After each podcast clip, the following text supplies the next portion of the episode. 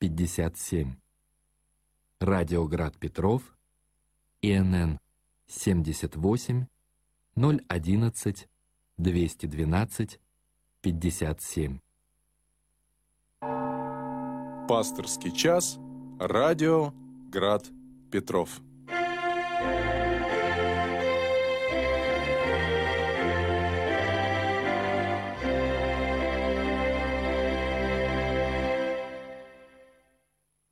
Добрый вечер, дорогие братья и сестры, здравствуйте. Вы слушаете, да и смотрите некоторые, э, радио «Град Петров» и э, также участвуете в передаче э, «Пасторский час». Для вас сегодня эту передачу э, проведет протерей Александр Рябков, настоятель храма святого великомученика Дмитрия Солонского в Коломягах. Еще раз добрый вечер, дорогие. Э, я напомню наш телефон 328 29 32. 328 29 32. Это телефон, по которому можно позвонить и задать свой э, вопрос. Также можно задать свой вопрос, но не задать, а написать и послать через мессенджер WhatsApp. Э, надо будет только прибавить к нашему телефону 8 812 и далее опять 328 29 32, то есть 8 812 328 29 32. И написать. Звонить по этому номеру не надо. Да? Надо э, написать только вопрос. Вот. Я прочитаю его. Также есть рубрика «Вопросы в прямой эфир» на сайте радио. Тоже страничку буду обновлять. Э, пишите, звоните. Будем вместе с вами сегодня общаться. Есть уже от Эдуарда вопрос. Здравствуйте, Эдуард. Хотел поделиться словами Иоанна Златоуста о прощении. Ничто так не уподобляет нас Богу, как то, когда мы прощаем людей злых, которые обижают нас. Когда человек, которому нанесена обида, молится за обидевшего, он получает великое дерзновение. Спаси Господи. Спасибо, Эдуард. И э, у нас вот есть уже вопрос, по-моему, если я правильно прочитаю имя, от Евгения. Добрый вечер, Евгений. Он спрашивает. Протестанты говорят, что когда пост, э, это, ну, то есть я сейчас немножко ваш вопрос, э, да, ну, как сказать, раз, не разовью, а правильно я его э, прочитаю. Э, Евгений спрашивает, что э, протестанты утверждают, со слов Евгения, что пост это время, когда ничего не вкушается совсем. Почему же мы, православные, тоже э, так не содержим пост? Ибо в Библии мы читаем, что когда о, пост, ничего не вкушалось. Ну, смотрите, э, дело все в том, э, что такой, ну, я не, не очень хорошо знаю э, традиции поста у протестантов, насколько я знаю, что к аскетике там отношение было очень разное, и там пост, какое-то воздержание, это там под, под большим вопросом. Ну, я не утверждаю я не погружался в эту тему, потому что протестантские э, конфессии, они очень разные, разнообразные и разные, традиции очень разные. А, ну и когда вы говорите о том, что вот э, в протестантской традиции какой-то есть э, правило поститься ничего не вкушая, то, конечно, это речь идет не о 40 днях.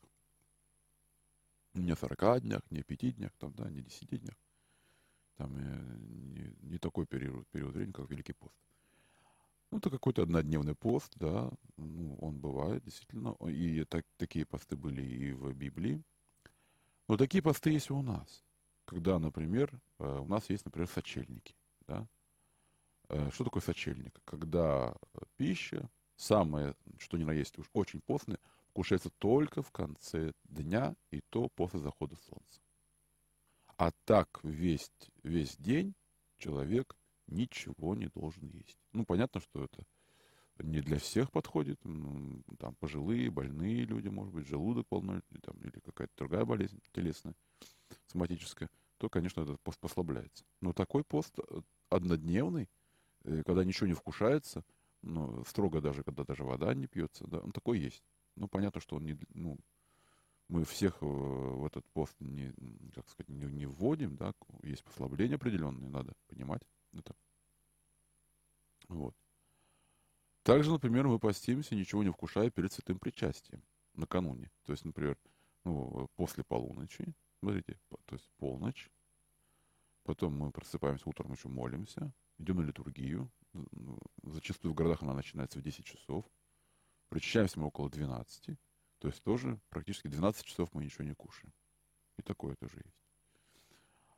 А что касается постов многодневных, когда мы не вкушаем пищу, например, животного происхождения, это немножко другие посты. И такие посты тоже бывали в Ветхом Завете. То есть, когда человек брал на себя некий обед по отказу от, э, например, какой-то пищи, ну и, и брал на себя какой-то еще обед совершать какие-то ну, а, молитвы, жить в каком-то совсем другом ритме, как, в общем-то, похоже на нас, да, Великий пост. Мы живем в совсем другом ритме, совершаем подчас совершенно другие молитвы и э, отказываемся от э, некоторого разряда э, пищи. Вот. Э, в Ветхом Завете такое было. Например, это на обед назарейства. Назир, да, по-еврейски посвященный Богу. Такой обед назарейства был в Ветхом Завете – а, когда э, самое ключевое там, э, что человек не вкушал винограда и производной, то есть не вкушал, разумеется, вина и, ну, и крепких напитков. Вот обед назарейства. Он был, мог быть э, многолетний, мог быть там какой-то период времени, да. Вот. Человек себя посвящал Богу. Ритм жизни его, разумеется, полностью менялся. То есть такие посты, вот как и наши посты, вот многодневные, то есть не отказ от пищи вообще, а отказ э, от какого, какого-то разряда пищи. Надо сказать, что вот э, конечно, это, это как раз вот мы видим э, свою традицию как продолжение традиции ветхозаветной. Потому что в иудейской традиции, то есть в современном иудаизме, к аскетике подход, ну, скажем так, очень подо, ну, подозрительный. Да, как, по-моему, в протестантизме тоже, на самом деле, к аскетизму, к аскетизму упражнению в воздержании под, э, отношение такое очень, скажем, такое те, прохладное. Э, поэтому, например, назарейство из Ветхого Завета в современный иуда, иудаизм не перешло. Его нет. Да? А вот как раз э, такое многодневное воздержание и перемена ритма жизни как раз в нашей традиции православной христианской а, как и в библейской традиции, есть. Как и есть традиции, там, суточного, перед большими праздниками там, э, Рождества, Крещения, перед праздником Пасхи, например, да, тоже строгий пост. А, в пятницу, Великую субботу, вплоть до невкушения пищи, да, а, тоже есть. Ну, вот так. Вот так бы я ответил на вопрос Евгения. Если правильно, конечно, прочитал э, ваше имя Евгений. Я попытаюсь сейчас обновить эту страничку, может быть, какие-то в чате. Да, и я забыл сказать, что на самом деле вот вопрос Евгения я прочитал в чате на Ютубе. То есть я, э, то есть вы еще можете э, видеть трансляцию и слушать и видеть э, нашу передачу на Ютубе, а там есть на полях, э, там поле такое есть рядом с э, экранчиком. Там есть такой чат, так называемый, то есть э, такое поле, где можно написать свой вопрос. Так, а, дорогие, я напомню наш телефон 328 29 32. также напомню, что если прибавить к этому номеру 8 812, а, то можно написать э, сообщение в WhatsApp 8 812 328 29 32. Это тоже, значит, можно э, с помощью WhatsApp или WhatsApp, мессенджер WhatsApp. Так вот, страница в Ютубе у меня долго почему-то обновляется. Ну, посмотрим, может, там какой-то просто еще появился. У нас, дорогие, мы можем обратиться к с вами сегодня, чтобы наш разговор продолжить, э, к сегодняшнему евангельскому чтению. У меня что-то не очень хорошо сегодня интернет смотрит, все что загружается очень долго почему-то. Поэтому, э, если что, если вдруг какие-то вопросы я не вижу, то извините, еще они не пришли. У нас звонок есть. Добрый вечер. Добрый вечер. Меня зовут Александр. Хотел да. вопрос задать посвященному по Евангелию от Матфея, да, да. глава 5, 40 стих. Да. Там говорится, что если у тебя хотят судиться с тобой и взять одежду верхнюю, рубашку, вернее, там в синодальном переводе рубашку, то отдай ему и верхнюю одежду. Угу. Хотя в славянском тексте написано, что если хотят у тебя взять ризу, отдай ему и срочицу. И, и, и очень известно, что э, риза это верхняя одежда как раз, а сорочка это нижняя. Почему такой вот э, неправильный перевод? Еще, еще раз, э, э, глава из стих. Евангелие от Матфея, 5 глава, 40 стих. 40 стих. Э, так, 40 стих. Так, вижу. И кто захочет судиться с тобой взять у тебя рубашку, отдай ему и верхнюю одежду. Ну, можно попробовать сейчас найти все-таки и славянский текст. Так. Ну, э, что касается, например, э, то есть вопрос только лишь э, по поводу перевода, насколько я понимаю, да? А, и кто захочет усудиться с тобой и взять у тебя рубашку, а, то есть, наоборот, как говорится, срочиться, отдай ему и верхнюю одежду. Ну, мы попробуем посмотреть сейчас еще славянский текст все-таки. Я хочу найти его посмотреть. Азбука. У меня так, ну потом. А, и мы, может быть, а, все-таки посмотрим, разберемся с этим. Конечно, перевод, ну, вопрос э, идет только о переводе, я так понимаю, а не о смысле текста. Вопрос э, перевода э, Священное мы знаем, синодальный, синодальный перевод Священного Писания, делался, делался в духовных академиях разными авторами. И некоторые, как говорится, э, некоторые, некоторые претензии, конечно, к синдальному переводу есть. Надо отдать должное тому, что все равно церковно-славянский текст остается для нас ну, приоритетным, совершенно приоритетным, да, то есть это, э, ну, как сказать, это э, ни в коем случае не должно нами забываться, да. Давайте я сейчас открою Евангелие от Матфея, э, церковно-славянский текст, и все-таки попытаемся разобраться. И особенно если читать Ветхий Завет и сравнивать, например, Ветхий Завет синодального перевода и Ветхий Завет церковно-славянского ну, сказать, перевода, да, то там, э, скажем так, разночтения э, очень часто встречаются. И такие разночтения, которые на самом деле даже затмевают текст, как, как ни странно, в, церков, э, в синодальном переводе. Это надо, в общем, тоже всегда помнить. Так, вот я нашел Евангелие от Матфея, но мне бы надо, конечно, так. А как нам найти церковно-славянский текст? Церковно-славянский текст. Библия. Библия. А, все, я понял, язык вот надо добавить сейчас. Поэтому на данный вопрос я все-таки, наверное, ответил бы в, в том плане, что... Мне не получается никак. Э, что действительно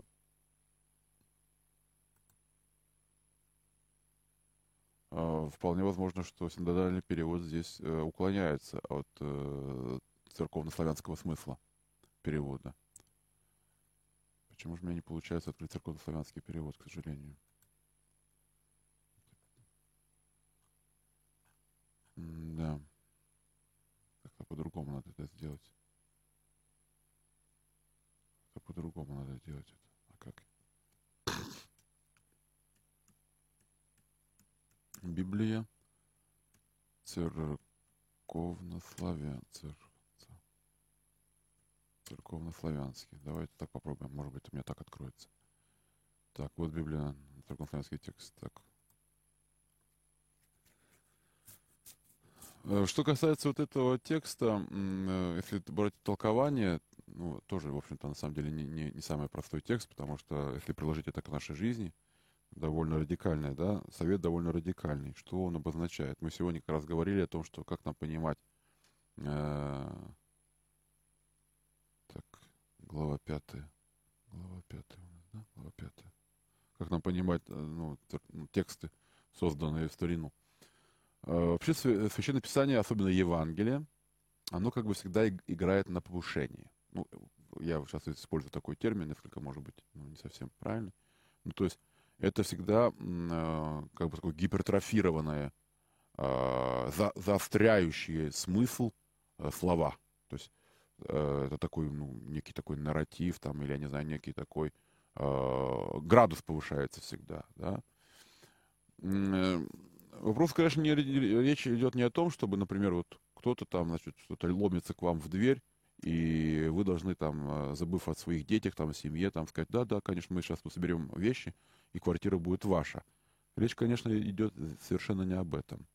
Очень хорошо об этом сказал, ну, как ни странно, объяснил этот текст для себя Бродский. Я сейчас, может быть, если будет время, вспомню э, про то, что он писал в своих воспоминаниях. Ну, и поэт Иосиф Бродский. Ну, а звонок, слушаю вас, добрый вечер.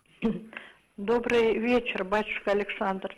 Раба Божья вера, благословите. Господь да благословит вас. Батюшка Александр, у меня такой вопрос, хотела бы вам задать. Да.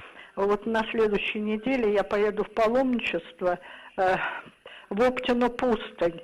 Ага. Вы немножко не могли бы сказать о пустыне Оптины и почему название пустынь? Благодарю за да. ответ. Спасибо большое.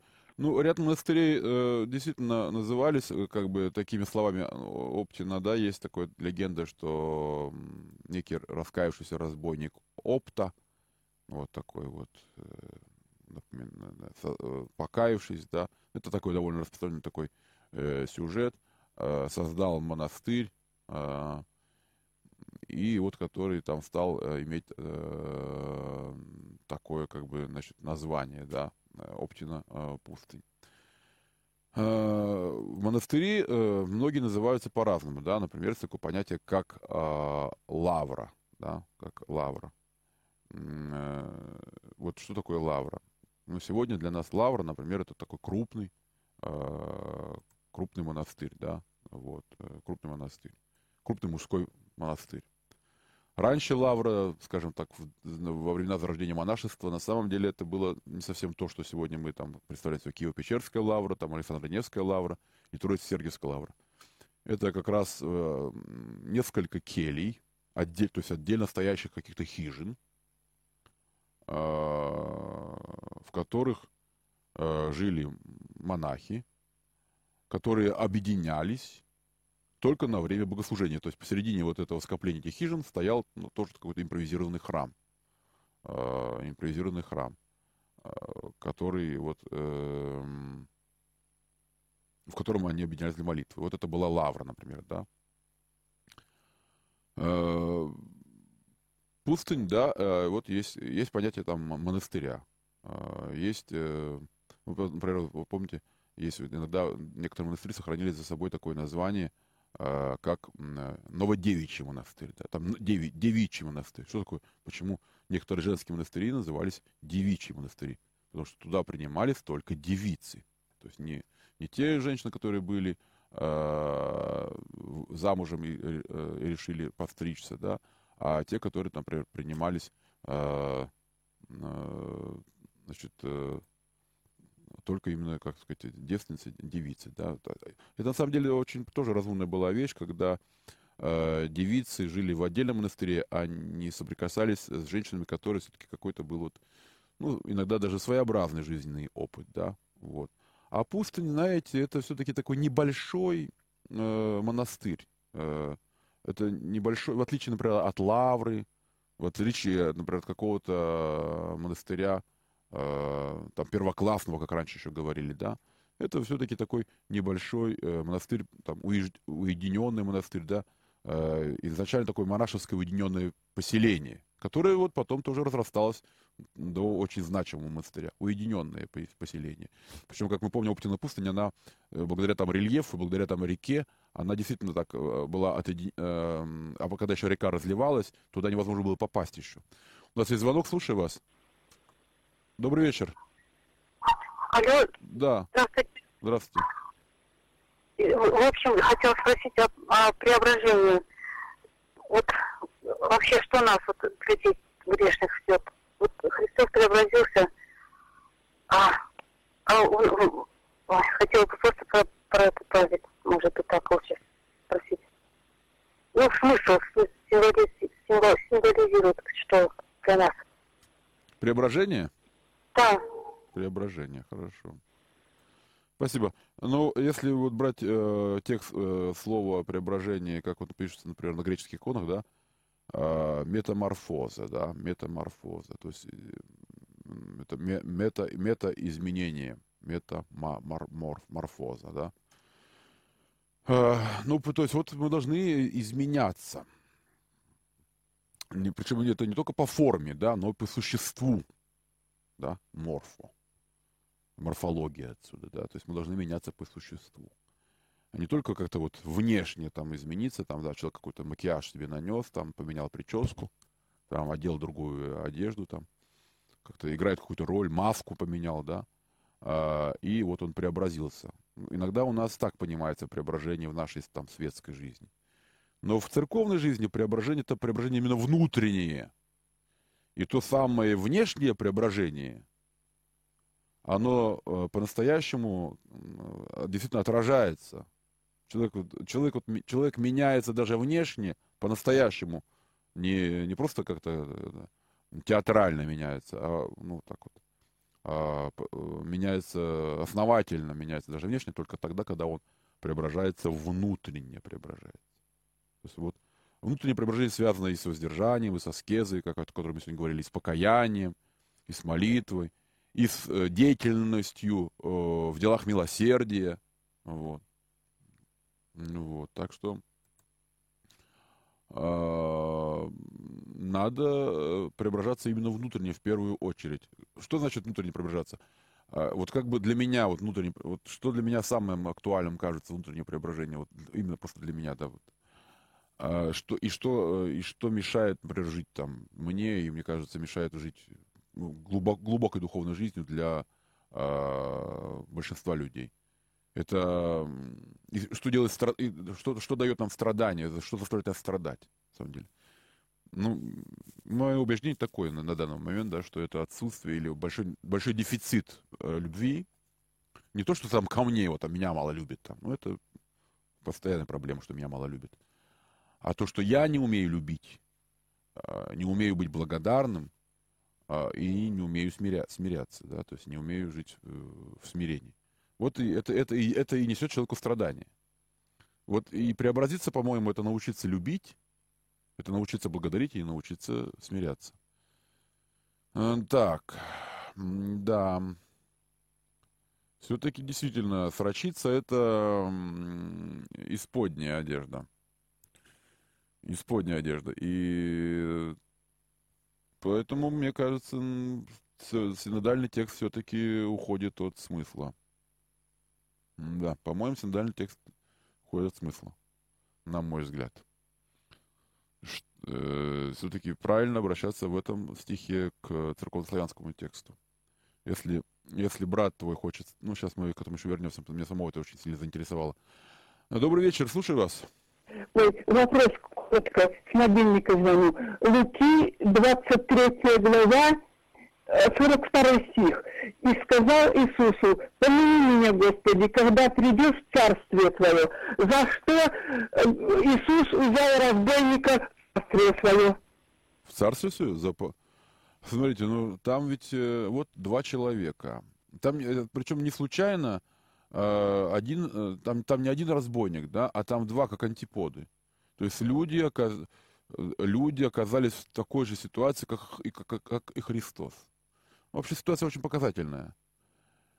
А, и вот один из этих людей, а, несмотря на то, что он испытывал ну что бывает вот, знаете, вот бывает, ну, кто-то нам на ногу наступит, или мы там, или мы там обожглись там, да, а, и, и тут кто-то нам еще под руку там, да я тебя там сейчас еще, или что-то не получается, тут дети там крутятся, да, там, или внучок какой-нибудь, да, там. А, да, это все, как нам хочется еще свалить э, какую-то свою неу, не, неудачу, неуспех, не только на постороннего, да еще на невинного, да еще и на беззащитного. Вот это, я не психолог, а, но мне кажется, вот э, эту тенденцию мы можем в себе, эту черту в себе можем каждый найти, да. Когда что-то вот не получается, а у нас так страстно вот что-то, вот эти разбойники страстно хотели свободы какой-то там, страстно там хотели какой-то добычи, или там что-то страстно хотели там чего-то там еще, может быть, каких-то там э, совершений. И тут вот как бы попались и, и все. И мало того, что попались, но еще и, и кресту их тоже там, значит, а, прикрепили. А, и что у большинства людей, конечно, вот э, кому-нибудь еще напоследок э, сказать что-нибудь такое нехорошее, да. Э, да, раз уж теперь мне не видеть ничего, так и пусть трава хоть не растет, а я кому-нибудь что побольнее сделаю. Но это бывает. И вот смотрите, несмотря на, на всю вот эту э, беду, которая свалилась, да, вот на этих вот людей несчастных, один из них как раз э, сумел сквозь вот пелену вот этой боли своей, страдания, разочарования, отчаяния увидеть праведника, праведника со собой несопоставимого и увидеть несправедливость, э, что ну, я-то справедливо страдаю. То есть, понимаете, в человеке, в разбойнике проснулось что-то невероятное, сверхчеловеческое, ну вот в каком понимании, как у Ницше, там, сверхчеловек, там, ну, сверхчеловек там уже он идет там, что по головам вообще, там, просто по трупам. Нет, но в лучшем смысле слова сверх, то есть то, человеческое, то есть что-то божественное в нем, что-то проснулось. Сквозь все его грехи проснулось что-то такое, что он увидел несправедливость. И сам страдая, сумел сострадать. Вот за это он и за это он и вошел в Царство Небесное. Первым. Первым. Когда мы, не страдающие, не умеем сострадать. А тут поймите, сострадаю, э, а тут страдающий, да еще сострадать э, сумел. Когда большинство из нас, у которых там чего-то там, не знаю, там мясо подгорело, так сразу вся семья в этом виновата. И надо быть кому-нибудь еще дать, дать какую-нибудь побатуху, чтобы э, сорвать на ком-то злобу. А тут совсем, совсем-совсем по-другому произошло. Да, потом с верхней одеждой, как мне кажется, действительно в синодальном переводе все-таки неправильный перевод. И, по-моему, это совершенно э, объективно можно утверждать. Да. Э, у нас звонок, слушаю вас. Батюшка отец Александр. Здравствуйте. Здравствуйте, меня зовут Ольга. Желаю вам помочь. Да. Я открыла словарь Диченко. Так. И, и там это звучит так. Послушайте. Итак, срачется хитон нижнее льняное или шерстяное платье покрывало. Сорочка, рубашка, нижнее белье. Это так. Матфей 5.40. Дальше. Так называется покрывало, которое надевается на престол Кроме престольной одежды, именем срачица называется редко надеваемое архиерейское или лирийское одеяние, какое они употребляют при освящении храмов. И еще тут кое-что, ну вот, по-моему, это э, просвещает. Ну, это, к сожалению, никак спасибо. не помогло. Да, спасибо, но это, к сожалению, никак не помогло, потому что тут это никак не помогло. Видите, срачится строчиться, это все-таки, а, вот что касается даже архиерейского одеяния, это все-таки будет скорее подризник. Подризник или подсакостник, если говорить про, про архиерея. Это опять же будет нижняя одежда. Это опять же будет не верхняя рубашка, это опять же будет нижняя одежда. То есть, в общем-то, э, ничего это, в общем, нам тут не, про, не, не помогло в этом плане. Добрый вечер. Расскажите, пожалуйста, о истории возникновения памятника святителю Николаю Чудотворцу возле храма, где его настоятель. Э, один из наших прихожан э, на тот момент, э, в то время, который, Николай его зовут, он являлся главой Приморского района, Николай Григорьевич Цет, он решил вот поставить на горе, на пригорке нашего храма, тут благословляющего святителя Николая, как знак благословения всему нашему району. Вот такая история этого памятника святителя Николая, который э, является для многих небесным покровителем, э, имена многие носят, да, святитель Николай, как вот Николай Григорьевич. Также вот и э, любимейший святой русской земли, да, потому что мы знаем, что везде есть храмы святителя Николая. В каждом селе было, в каждом городе, и в каждом доме есть икона святителя Николая. Так, этот вопрос у нас, по-моему, еще есть на WhatsApp. И вопросы. Вот, к сожалению, очень плохо грузится интернет. Э, а вопросы точно есть. Вот ну, сейчас подождем. да, потому что, вот видите, все-таки меня тоже, тоже заинтересовало. Неужели так вот, неужели так э, не совсем верно синодальный перевод а, передал нам текст церковнославянский. Да, видимо так. Что-то с интернетом. Ну, сейчас посмотрим, может, все-таки загрузится. Вопросы были, но, к сожалению, вот я их не вижу. Потому что нет интернета. Ну вот, я хотел, конечно, про священное писание, но если я сейчас не загружу, если, то они, я их не, не отвечу, а вопросы там явно есть. Давайте попробуем. А вот. Так, есть у нас вот какой-то, какая-то реплика. Сейчас попробуем. А, вопрос по Евангелию от Иоанна. Глава 11, стих 9, 10. Непонятно, как эти стихи связаны с содержанием до них стихов 6, 6 по 9. И после них со стихами 11 и далее. Спасибо. Давайте открываем глава 11, глава от Иоанна. Посмотрим, что там как не связано. 11, 11 и стихи. Ну, во-первых, стихи 9-10. 9-10. Иисус отвечал, не 12 ли часов во дне? Кто ходит днем, тот не спотыкается, потому что видит свет мира сего. А кто ходит ночью, спотык... спотыкается, а, потому что нет света с ним. Сказав это, говорил им потом, Лазарь, друг наш, уснул, но я иду разбудить его. А до этого было что? Э, так. Пойдем опять в Иудею. Ученики сказали муравьи, давно ли иудеи искали побить тебя камнями? И ты идешь, опять идешь туда. Иисус отвечал, не 12 часов э, во дне, но кто ходит днем, тот не спотыкается. Ну, ха, как, как это связано, да, вы говорите. А, я иду разбудить его, ученики, он уснул, но выздоровеет так. А, с Лазарем, э, как это, это связано и с Лазарем, на самом деле, это связано и с э, вот теми иудеями.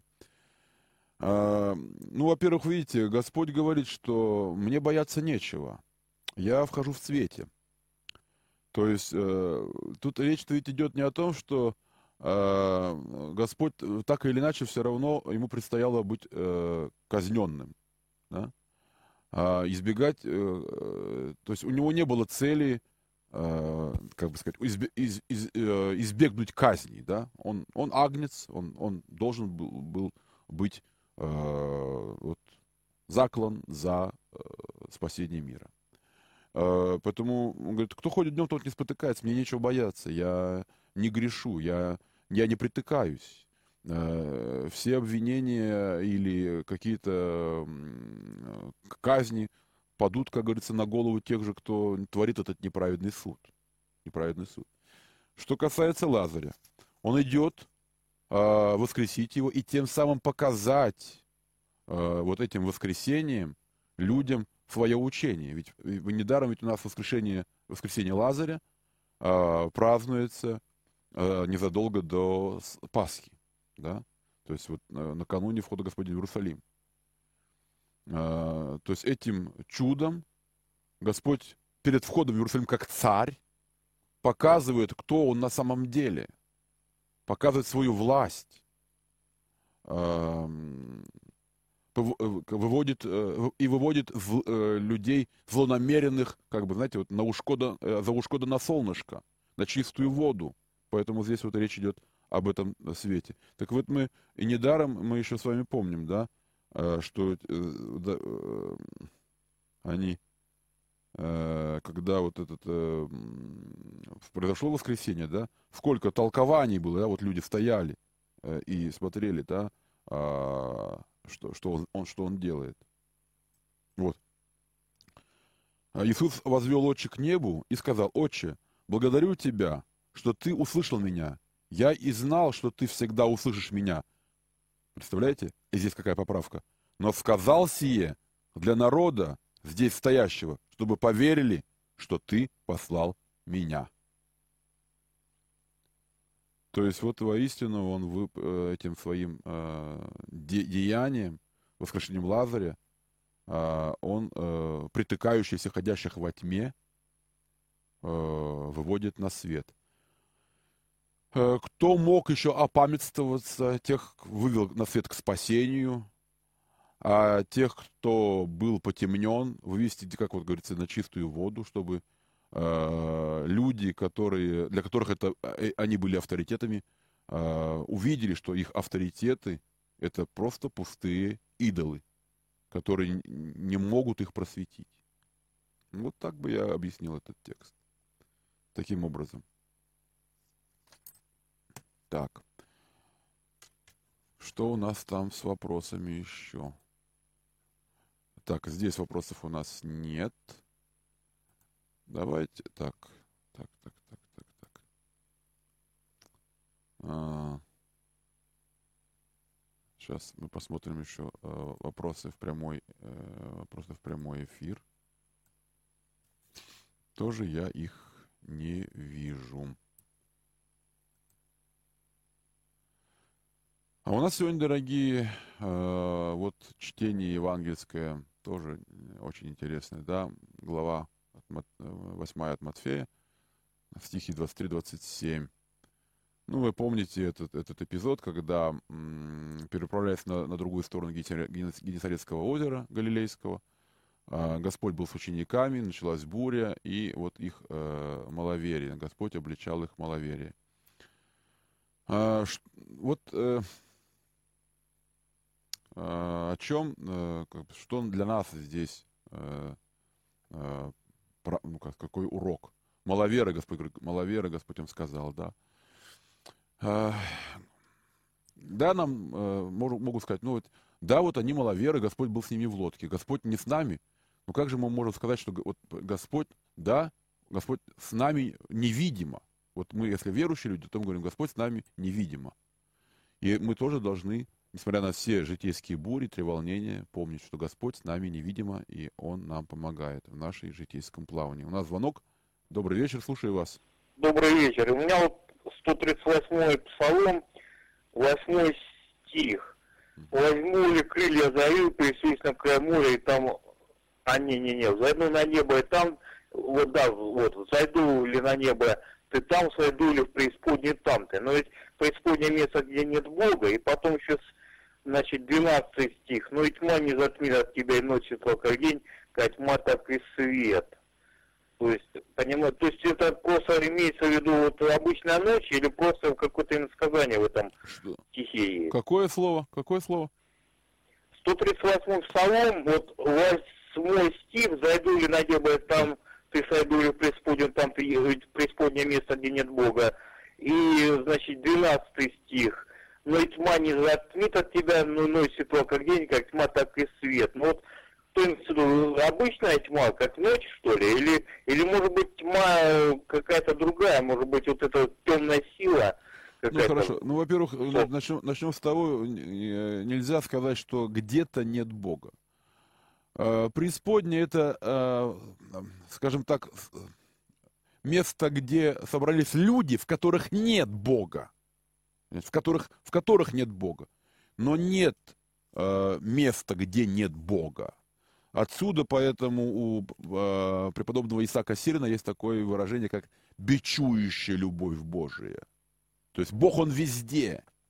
И особенно, э, и почему, э, как бы сказать, противникам, противникам Бога трудно и тяжело, особенно там в преисподней, что Бог-то на самом деле везде, особенно в духовном мире, Он вообще везде а противнику от этого еще тяжелее и тяжелее, да, что он на самом деле а, везде и это, а, а он противен этому бога, а, бога, богоборцу, да, или грешнику. Бог везде на самом деле. Рука твоя поведет меня и удержит меня десница твоя. Скажу, э, скажу ли, может быть, тьма скроет меня, и свет вокруг меня сделается ночью. Но и тьма не затмит от, от, от, тебя, и ночь светла, как день, как тьма, так и свет. Ну, смотрите, здесь на самом деле все, что угодно, э, э, не то, что все, что угодно может быть, но это говорит о том, что как тьма и атмосферная, да, ну и тьма, там вот, уныние, Дело-то не даже... Да, а что такое тьма уныния? Тьма отчаяния. Это, уже есть грех э, и страсть отчаяния, уныния, значит, без. Да, да, темные силы. Ну как, как они проявляются, темные силы? Это не просто так какие-то летают тут какие-то там летучие мыши, они нас закрыли. Уныние, отчаяние, неверие, там, как он говорит, депрессия какая-то, да, если уж говорить таким языком, как мы сегодня часто там оперируем, даже говоря не о, не о болезни, да, например, э, страстность какая-то, гнев, вот эта тьма. Если, вот если чувствую, меня обволакивает эта тьма, да, то надо помолиться, Господи, выведи меня на свет. Сразу Господь приходит. А мы, а начинаем, ой, да почему же мне так плохо, да что что происходит? Появились, может быть, еще. Нет звонка, нету? А, звонок, слушаю вас, добрый вечер. Добрый вечер, отец Александр. Вот у меня такой вопрос. То есть такое понятие искупления. Вот я так понимаю, что это при жизни еще как-то должно наступить, ну, нас, может наступить, не должно, может. Вот э, в православии есть вообще вот такая, такое понятие, и как, как вы э, его понимаете? Спасибо. Хорошо. Ну, во-первых, искупли, искупитель у нас есть Господь, Он искупитель, да, а, ну, здесь, конечно, э, очень сильно отражается и превалирует юридическая, юридическая сторона, хотя она не должна нам, в общем-то, затмевать э, все остальные стороны э, служения Господа, да, как и первосвященническое, как Господь, как новый Адам, вот. Э, человеческий род совершил преступление, конечно, если вот говорить об искуплении, да, а, и, и вот как раз чтобы э, восстановить связь с Богом рода человеческого, нужен был, как помним, Господь себя называл, Сын Человеческий. Он не только Сын Божий, вот заметьте, нет, не только Сын Божий, но и Сын Человеческий. Сын Человеческий. Как раз и новый Адам, который как раз и э, совершил вот это примирение нас с Богом. Как, в чем был грех Адама Ветхого? Непослушание. Христос проявил э, послушание. Этим искупил грех прародителей. Что касается лично нас, искупления, э, надо здесь, конечно, с одной стороны, э, не смешивать это с искуплением нашего Господа, который он совершил, потому что он все-таки э, средостение, разделяющее нас, нас Богом, разрушил. Но здесь э, мы должны помнить о том, что если у нас есть какие-то грехи и поступки, которые нанесли э, ущерб э, людям, какой-то, да, там, значительный ущерб, может, материальный, может быть, моральный ущерб, то, конечно, мы должны, э, должны этот ущерб возместить, да? То есть не может быть покаяния э, без возмещения. Насколько, вот, ну, вот, насколько это возможно, надо этот, э, разумеется, э, ущерб возмещать. Э, вот я специально здесь как бы не использую вот этот, э, как бы сказать, э, термин искупления, да, потому что это слишком громко для этого. Но возмещение ущерба, нанесенного нашей греховностью, а, очень важно в духовной жизни и в нашем спасении. И недаром мы молимся за все нашим детям. Научи нас, Господи, оправданием Твоим. Оправданием Твоим. Да? То есть, что это значит? Значит это то, что мы должны на, в какой-то там, разумной мере а, закрыть, перекрыть там свои злые дела делами добрыми. Да. То есть это нельзя сказать, что вот э, наше покаяние связано Э, э, вот там Господь говорит в Евангелии, принесите плоды покаяния. Плоды покаяния. Ну вот. А не только лишь там, знаете, э, Не только э, я пришел, покаялся, да, и это все живу. И это тоже очень важно. Но там, где мы можем э, искупить свои злые поступки добрыми поступками, мы, конечно, должны это делать. Но иногда просто покаяние невозможно без того, что э, человек ну, меняет образ жизни, да, потому что покаяние это не только э, перемена ума, метаноя, да, но это перемена образа жизни. И покаяние невозможно, да, если человек, например, кается в блуде, да, то есть, ну, разумеется, значит, что? Какой плод покаяния? Значит, он должен прекратить блудить, развратничать. Все, все совершенно понятно, да. Если человек там, например, э, кается, что он воровал, да, он не, вот тут он не, должен не только лишь э, прекратить воровать, да, но он еще должен э, возместить, да, и возместить это. Вот тут вот, вот на этом этапе покаяния а, конечно же, к сожалению, все а, не так, как говорится, просто а, бывает, да, то есть начинаются разнообразные уловки. Ой, а как это я буду делать, а зачем это нужно, а это, а, а это невозможно. Ну, как говорится, воровать было возможно, например, да, там, а возмещать, значит, невозможно. Нет, дорогие мои, на самом деле, иногда даже, как говорится, и, э, и воровать там, или, не знаю, это, даже еще сложнее, труднее, потому что опасно, да, а, и трудно.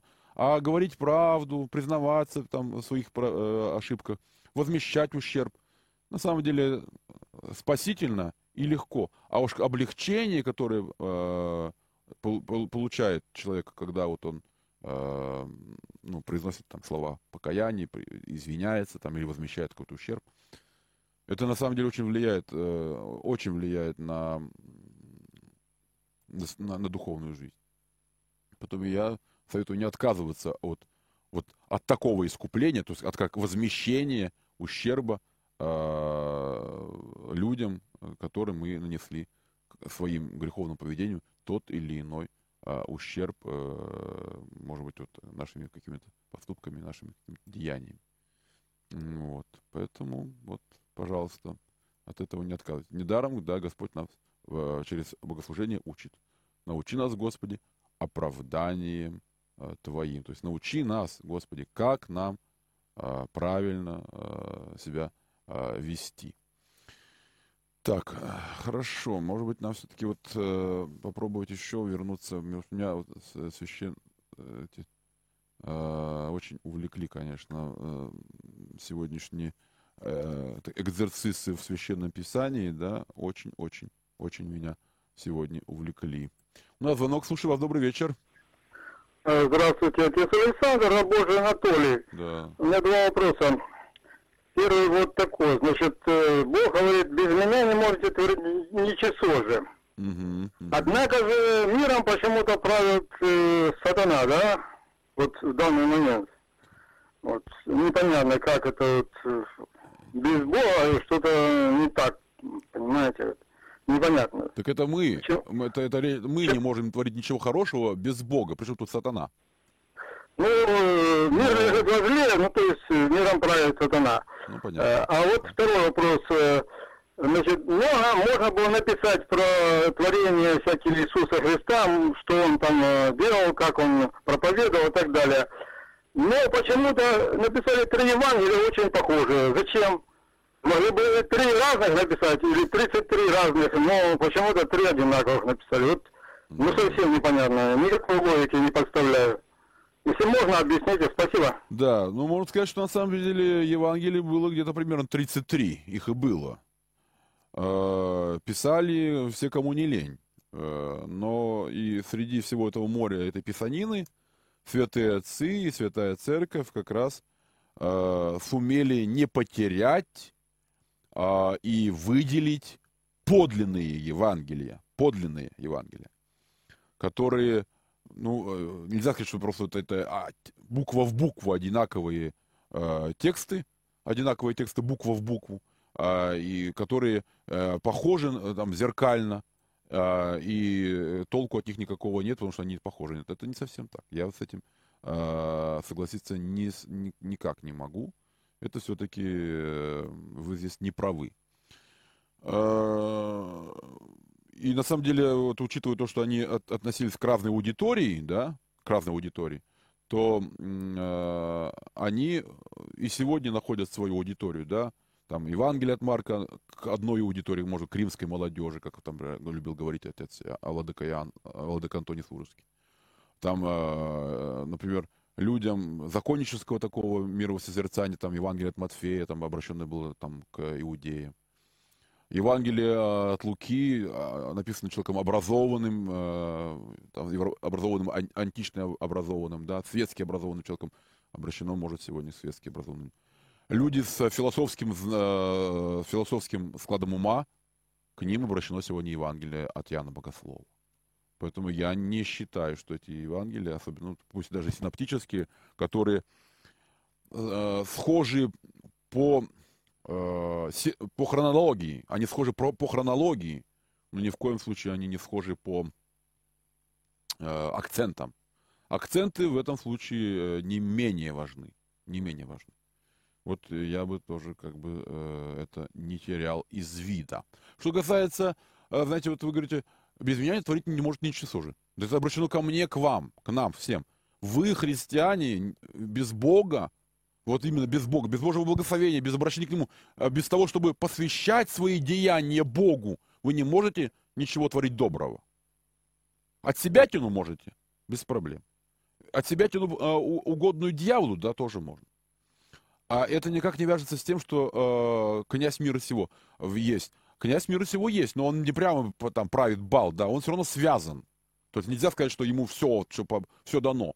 Если бы тут уж все дано, то это уже давно уже ничего, ничего бы не было. Тут уже давно бы уже тут э, э, там, не знаю, там космический только пепел какой-то летал бы там по вселенной, и давным-давно уже ничего бы не было. Так что так тоже нельзя. И э, совершенно эти слова, обращены к хри- христианам, они не обращены к дьяволу. Господь там, дьявол там не журил там. Ты смотри, ты без меня там ничего доброго делать не сможешь. Причем тут эти слова и это, что князь мира сего там есть. Князь мира сего есть. Но слова «без меня творить ничего не можете» доброго, доброго, доброго, поймите, это обращены к нам слова. Ага, так, э, вот слушайте, я хотел тут на, э, э, толков, толковое Евангелие, ну, толкование э, Лопухина вот про эти слова, которые мы спотыкаются ночью. Господь зовет своих апостолов не просто в Вифанию, куда, казалось бы, только и нужно было сходить, а в Иудею вообще, в Иудею вообще. Этим он хочет сказать апостолам, что им теперь нужно переменить сравнительно безопасное пребывание в Перее на жизнь в той области, где Христа ожидали враги. Ученики так и поняли Христа. Они указывают ему на опасности, которые там в Иудее его ждут, ему угрожают, как бы давая понять, что лучше бы им остаться в Перее. Но по поводу высказанных апостолами опасений, Христос говорит, что их опасения за него э, неосновательны, потому что ему так и придется пострадать. Не 12 ли часов во дне, как для дня Бог определил известную продолжительность 12 часов, так назначен определенный срок и для ночи. Э, ну, и для деятельности Христа.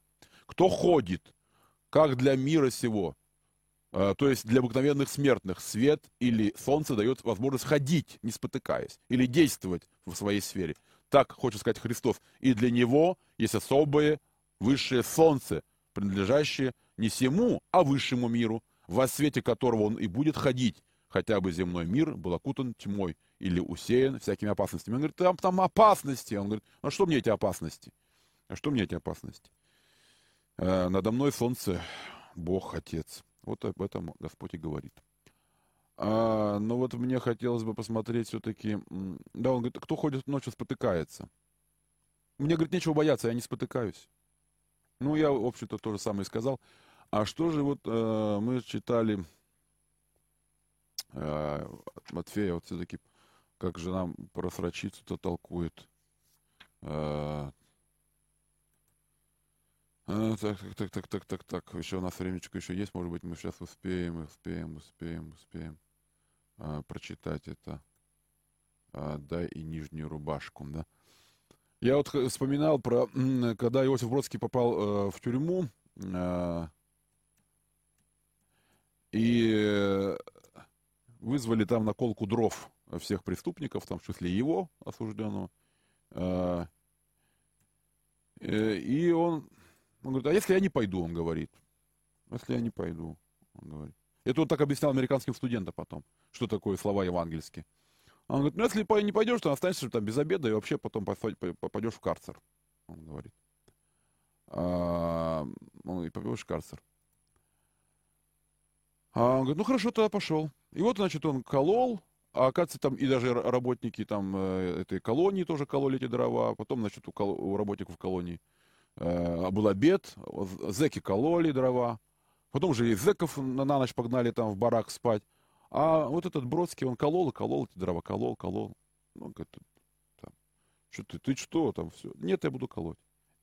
Вот он считал, что это, это и есть отдать э, и, э, эту, и срочицу, верхнюю рубашку, так он прочитал Евангелие. Что он этим добился? Скажете, ну и дурак, что ты этим добился? А добился он, как ни странно, этим он добился многого. Больше его на колку дров не вызывали. Так вот говорит Бродский, говорил американским студентам. Вот так вот Евангелие в жизни э, прилагается. Уже тогда вот он понял, ага, этот не от мира сего, не знаешь еще, чего от него ожидать. Мы лучше сами дрова поколем, пусть он там сидит на, на нарах э, и, и э, не, не тяните его сюда. Так что вот, дорогие мои, не все так просто. Вот как вот Евангелие в, в преломлении э, Иосифа Бродского. Так, что, значит, э, закон возмездия, да? Так. На звонок. Добрый вечер, слушаю вас. Угу. Батюшка, простите, я вас беспокою еще раз. Да, да, как да. говорится, Бродский Бродским, а единственный источник, это полный церковно-славянский словарь протеерея Дьяченко, это, да, я просто вам не дочитала до конца. А, и так срачится. Кроме на перестольной одежде, одежды, именем срачица называется редко надеваемое архиерейское или еврейское одеяние, какое они употребляют при освящении храмов. Это есть род белого подрезника, Подрезника, устрояемого обыкновенно из полотна или клинкора, надеваемого поверх всех священных одежд. Назначение этой срачицы то, чтобы при омовении освящаемого престола сохранить чистым священное облачение, то есть архиерейское. То есть это нижняя одежда с одной стороны, а вот при освящении храма для архиерея это сугубо верхняя одежда временного То есть какая-то рабочая одежда. Какая-то рабочая одежда. Смотрите, может быть, может быть. А, вот что нам пишет э, Лопухин. А, так, толкователи согласны. То есть они сравниваются, что еще вот это 5, э, э, Матфея 5.40, кто захочет судиться с тобой, взять у тебя рубашку, отдай ему верхнюю одежду. А, вот вы говорите, что это некая такая, может быть, рабочая одежда, да? Ну да, она действительно такой есть, это есть такие, надевается такой, как такой халат. А, вот у Луки 6, 29. Толкователи согласны с тем, что под хитон понимается нижняя одежда. Хитон, ну это вот по-гречески, рубашка. А под иматион верхняя плащ и тому подобное – Общая мысль та же, как и в предыдущем стихе. Так вот, оказывается, все-таки мы зря грешили на синодальный перевод. И все-таки, когда мы говорим о срочице, то в этом смысле, да, есть понятие как э, исподняя одежда, а все-таки получается, э, угу, осталась одна минута, по, по, все-таки по-гречески вот эта срочица будет иматион, иматион, это верхняя плащ. Поэтому все-таки вот речь идет не о исподнем, а о верхнем. И синодальный перевод здесь прав. Эврика.